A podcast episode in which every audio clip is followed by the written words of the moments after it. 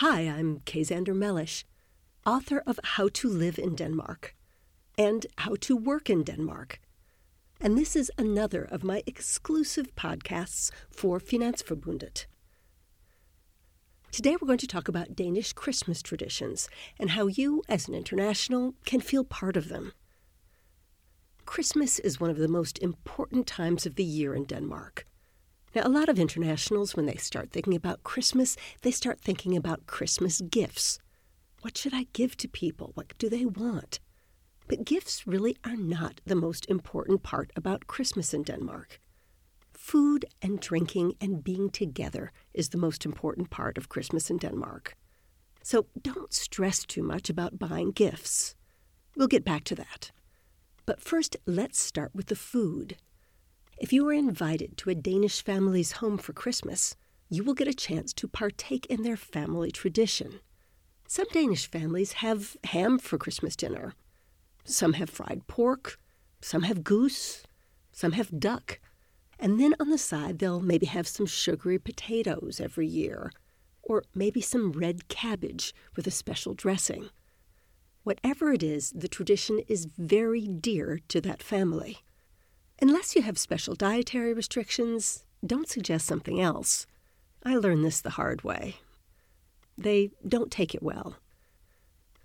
Christmas in Denmark starts in November and lasts through January. The official kickoff to the season is called J Day, the first Friday in November, which is when the Tuborg Christmas beer is released at precisely 8:59 p.m.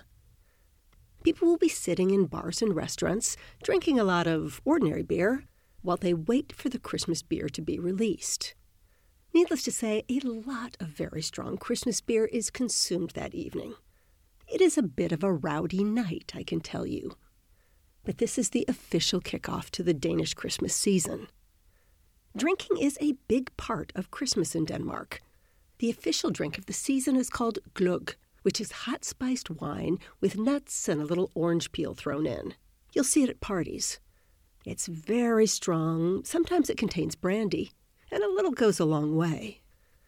Personally, I think that hosts of parties should always have a non alcoholic option available, but this isn't always done.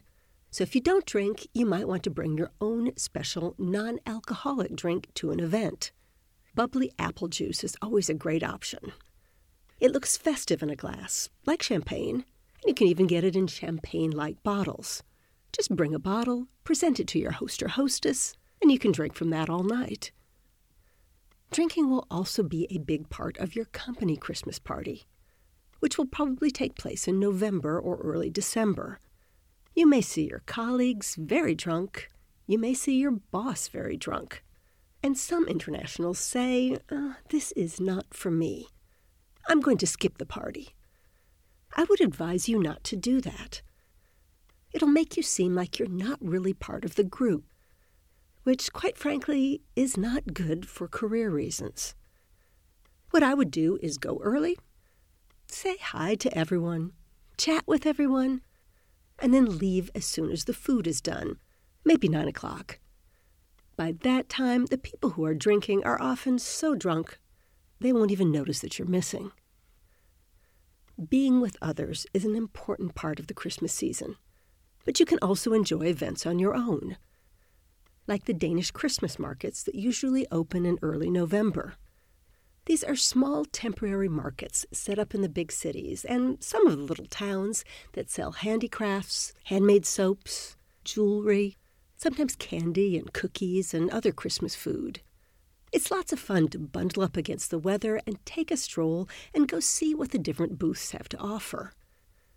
Maybe stop to have some æbleskiver, which are like little fried donuts you eat with marmalade and powdered sugar. I think Christmas markets are especially lovely after dark, when all the colorful lights are twinkling. And fortunately, you won't have trouble finding a time to go in the dark. During the darkest part of Danish winter, it's dark when you go to work in the morning and dark when you come home. Anyway, Christmas markets are a good place to buy gifts for your friends back home, and small gifts for your Danish friends, candy or cookies or something. But I would not buy large gifts for your Danish friends at Christmas markets. buy your larger gifts, like clothes or jewelry or electronics, at a store that will give you a gift sticker when you check out. This means that the person you are giving it to will be able to go back to the store and exchange it for something of the same value. Maybe the sweater doesn't fit, or the jewelry is gold when she prefers silver. Exchanging gifts is common in Denmark, so don't take it personally or be hurt. You do not have to buy a Christmas gift for your boss, and you don't have to buy gifts for your colleagues. In general, you don't have to buy gifts for anyone except a host or hostess who has invited you to a dinner party. In that case, you should show up with wine or candy or maybe flowers. When it comes to your Danish friends, you can say directly to them, Would you like to exchange gifts this year? Because they'll be embarrassed if you get them something and they didn't get you anything. Keep in mind that it's great to give an experience as a gift. Maybe tickets to a concert you can go to together, or tickets to a sports event. Danish people have small houses, they don't have room for any clutter. So, having an experience to look forward to in the new year is a great type of Christmas gift. So, shopping is a part of Christmas. Eating and drinking and parties and decorating with lights are all part of Danish Christmas. One thing that is not a big part of Danish Christmas is religion. Denmark is technically a Christian country. There's a state church. The Queen is the head of the state church, and there's a big cross on the flag. But in practice, many Danish people are not very religious. So you don't have to worry you're going to be excluded from Christmas just because you're not a Christian. As a matter of fact, the Vikings had winter festivals for centuries before Christianity ever came to Denmark. A lot of Danish families do like to go to church together on Christmas Eve. But I recommend that if you'd like to experience a Christmas service in a Danish church, don't go on that day. It's very crowded. Instead, go on Christmas Day or the day after Christmas. Both are public holidays, and there will be a lot more room on those days. You can just show up at any public church and sit down and enjoy the service and the atmosphere and the Christmas flowers. As long as you're quiet and don't take selfies during the service, you'll be welcome. If you have family here in Denmark, you'll probably be spending the holiday with them, and they will have their own special family traditions. It's common to have a big dinner on December 24th, and then, at some point, if there are children in the family, the Christmas man, Julemanden, Santa Claus, will show up. This is usually an older brother, or maybe a cousin, or an uncle, or maybe dad, dressed up in a Christmas man's outfit. The kids don't care, it's all in fun. Then sometimes the family will dance around the Christmas tree. They'll hold hands and walk around the tree singing Danish Christmas songs. It's very common to have Christmas trees with actual lit candles on them. Very important to have a bucket of water nearby. The family might go to church and then, at the stroke of midnight, begin unwrapping their gifts. On Christmas Day itself, you'll probably eat some more and then go for a walk in nature with the family if the weather is good. But what do you do on Christmas Day if you don't have any close friends or relatives here?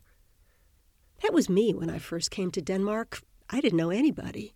And on the holidays, everything is closed, all the shops and the restaurants. It was rough. My number one recommendation if you're alone on Christmas go to the zoo. Most zoos in Denmark, including the Copenhagen Zoo, Odense Zoo, Aalborg Zoo, are open on Christmas.